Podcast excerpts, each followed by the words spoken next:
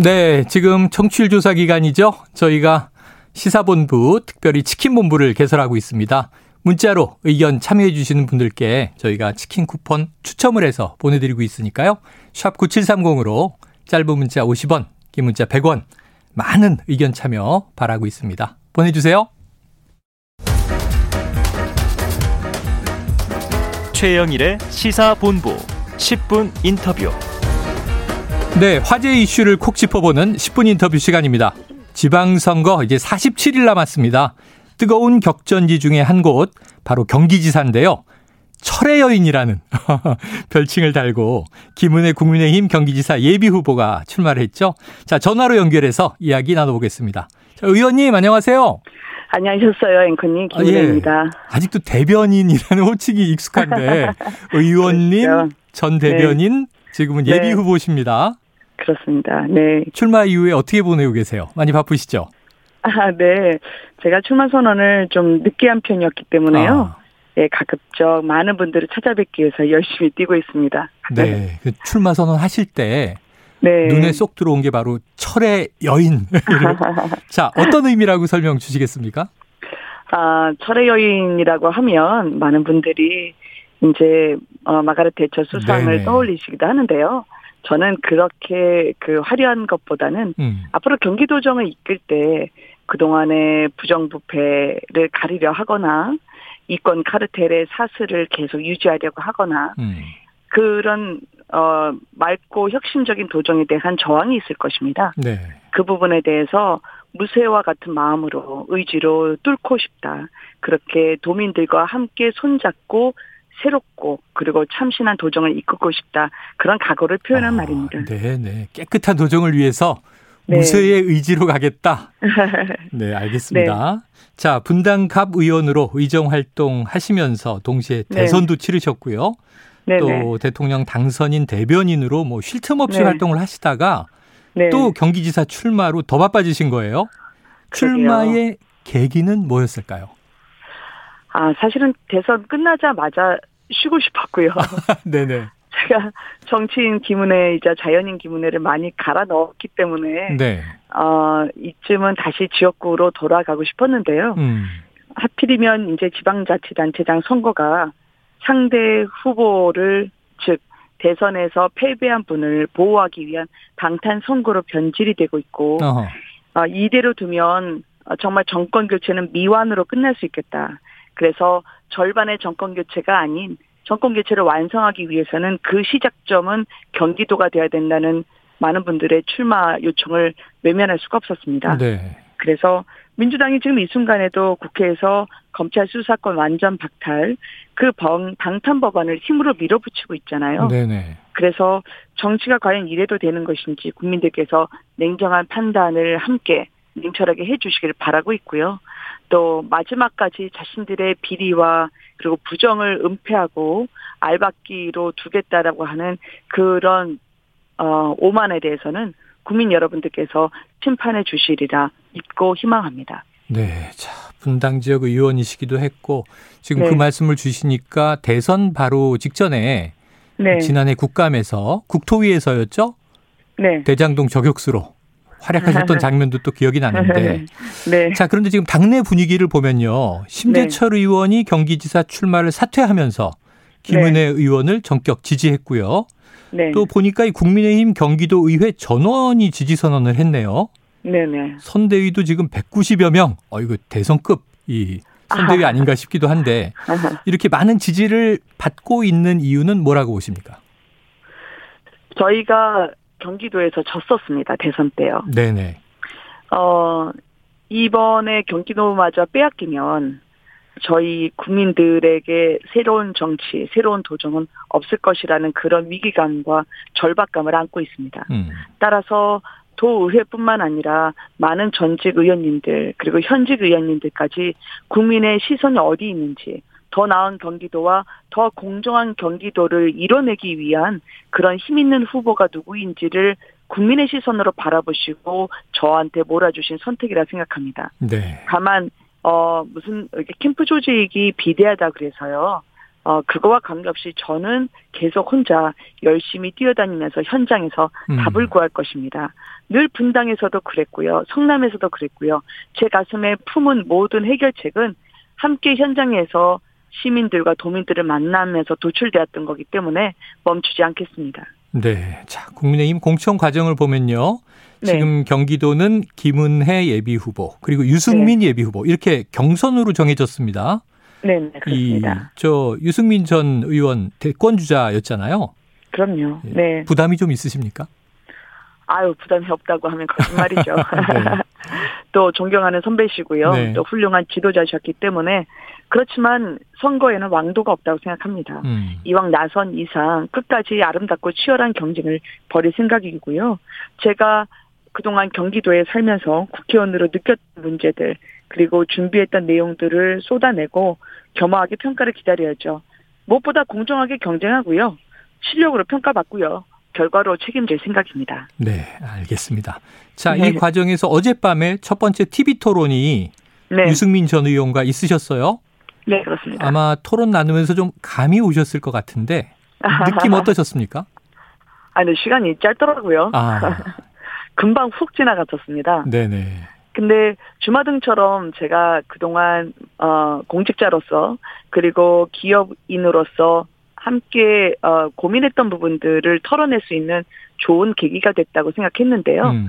무엇보다도 경기도민을 제가 지역 구민들을 만나면서 느꼈던 교통 문제, 주거 문제, 어, 모처럼 내 집 장만하고 싶다고 오신 분들이 아침이면 찜통 같은 버스에서 그리고 밀리는 전철 안에서 힘들어 하시잖아요. 네. 우리나라에서 성장 잠재력이 가장 큰 대한민국의 심장이라 얘기하는 경기도민들에게 자긍심을 찾아드리고 더 잘 살 수 있는 계기를 만들어 드리겠다.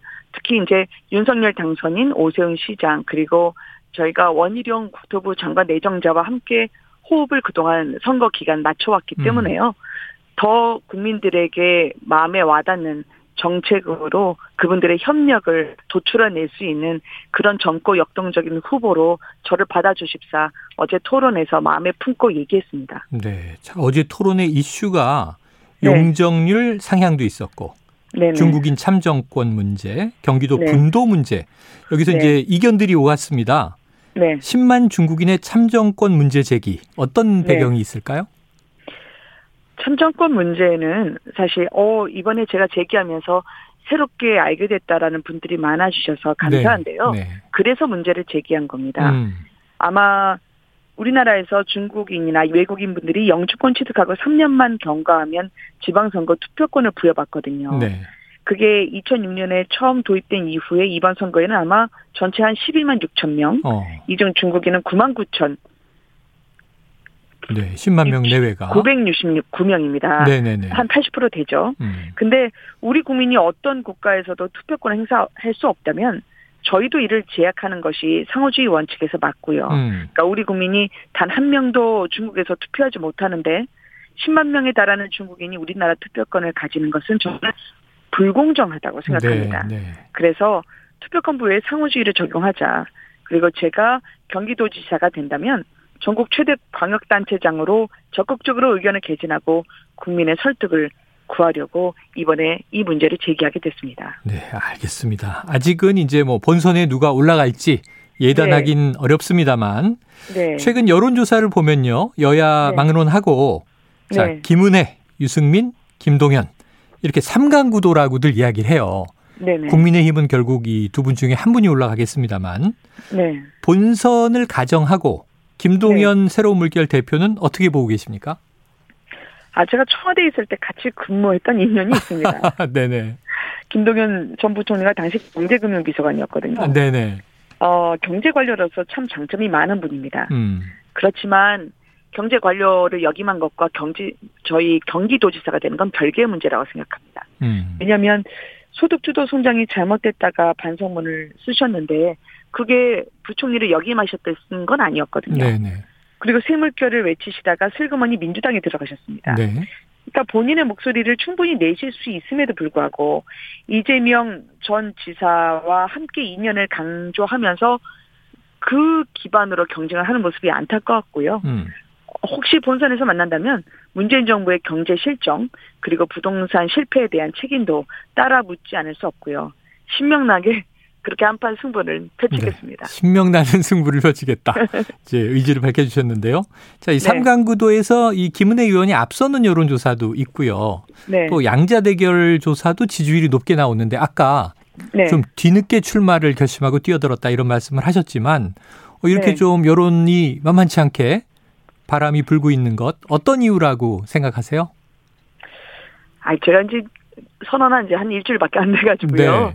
네. 이 컨벤션 효과도 제가 좀 그냥 얻고 있는 것 같습니다. 아. 다만 지금 제가 화성에서 전화 연결을 하고 있는데요. 네네. 지금 화성에서 만나 뵀던 분들의 10명 중에 9명이 30대, 20대 분들입니다. 아. 그만큼 젊은 직장인 분들이 많으신데요. 네. 경기도가 젊습니다. 음. 그렇기 때문에 따라서 신선하고 압도적인 경쟁력을 가질 수 있는 진정성을 이분들이 보여달라라고 요구하시는 것 같고요. 음. 진짜 경기도민을 위해서 전념할 수 있는 참 일꾼이 누구인지 판단해 주시고 있는 과정이 아닐까 생각합니다. 네. 그러나 여론은 늘 바뀌는 거기 때문에요. 음. 또 여기서 제가 고개 들고 그러 자만하면 금세 회초리를 드실 거예요. 네. 그러니까 승부는 지금부터라고 저는 생각하고요. 신발끈을 더 조여매겠습니다. 아, 알겠습니다. 지금도 화성 현장에서 네. 이렇게 전화로 또 이야기를 들려주고 계신데 자 네. 유승민 전 의원이나 김동연 이 새로운 물결 후보 네. 모두 다 경제통이지 않습니까? 그렇습니다. 네, 경제 분야에서 다이 어, 일가를 이루고 있는 분들인데 네네. 그럼 김은혜 예비 후보 좀 어떤 강점을 내세울 수 있을까요? 네. 두 분이 다 경제에선 전문가라고 하시죠. 음. 그럼 경기도의 전문가는 저는 김은혜라고 생각합니다. 어. 저희가 기획재정부 장관을 이번에 뽑는 선거가 아니잖아요. 네. 경기도지사는 현장을 제대로 알고 고민해왔던 사람이 돼야 된다고 전 생각하고요. 제가 어, 지금 거론됐던 후보님들에 비해서 나이는 가장 젊습니다. 그렇지만 기자로서 했던 현장과 청와대 대변인과 대기업 임원을 하면서 국회의원까지 충분히 조직 운영 능력 그리고 조율 능력에 대해서는 능력이 검증됐다고 생각됩니다. 네. 경기도시 산하는 게 의회와도 함께 협력을 해야 되고 음. 박 27개 산하기관을 거느리면서 산하기관과 함께 국민 여러분들을 만나는 자리이기 때문에 오케스트라 지휘자와 같습니다. 아. 그래서 악기 하나 잘 다룬다고 해결되는 게 아니고요. 다방면에 걸친 경험과 그 운영 능력이 검증돼야 된다고 저는 생각합니다. 네. 자, 경기도 전문가로 오케스트라의 지휘자가 되겠다. 자, 네. 경기도에서 가장 시급한 현안은 뭘로 꼽고, 꼽고 계십니까? 무엇보다 내 집 마련과 교통 문제입니다. 음. 제가 그 출퇴근길에 일명 지옥철로 악명이 높은 김포 골드라인, 김골선을 네, 네. 타고 여의도로 가봤는데요.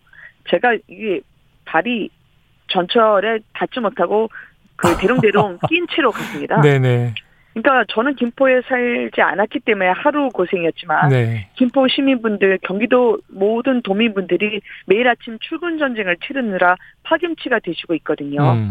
그래서 GTX를 비롯한 광역교통 대책을 윤석열 당선인의 새 정부와 협의해서 반드시 해결할 거고요. 네. 그리고 일기 신도시나 곳곳에 주거 단지들이 재개발 재건축 어서 돼야 됩니다. 그동안 멈춰 서 있었거든요. 그래서 정밀 안전 진단을 규제를 완화하는 부분들 과감하게 완화하고요. 그리고 역세권 재개발을 함께 추진해서 직주 근접 그러니까 일자리도 그리고 내 아이도 함께 가족이 이 보다 편안한 환경에서 사시고 삶을 윤택하게 누리실 수 있도록 경기도 주택 문제 해결하겠습니다. 네, 주택과 교통 꼽아주셨습니다. 네. 자, 이제 본선 진출하시면 의원직을 내려놓으셔야 되지만 네. 어쨌든 현재는 현역 의원이시니까 요거 여쭤볼게요. 그렇죠. 지금 네. 민주당이 추진하고 있는 검찰 수사권 폐지 예, 네. 정계에 뜨거운 감자기도 하고 이게 또 지방선거에 어떤 영향을 미칠까도 궁금한데 네. 지금 일단은 강행 뭐 당론을 결정하지 않았습니까? 네네. 국민의힘에서는 이 필리버스터 얘기가 나오던데 좀 네. 저지할 수 있다고 보세요? 아 민주당이 아직도 저희 대선에서 지고도 오만하다고 생각하거든요. 네네. 그 중대 범죄 검찰 수사권을 다 뺏어서 이득을 보는 사람이 누굴까요? 저는 서민들이 아니라고 서민들이 아니라고 생각합니다. 음.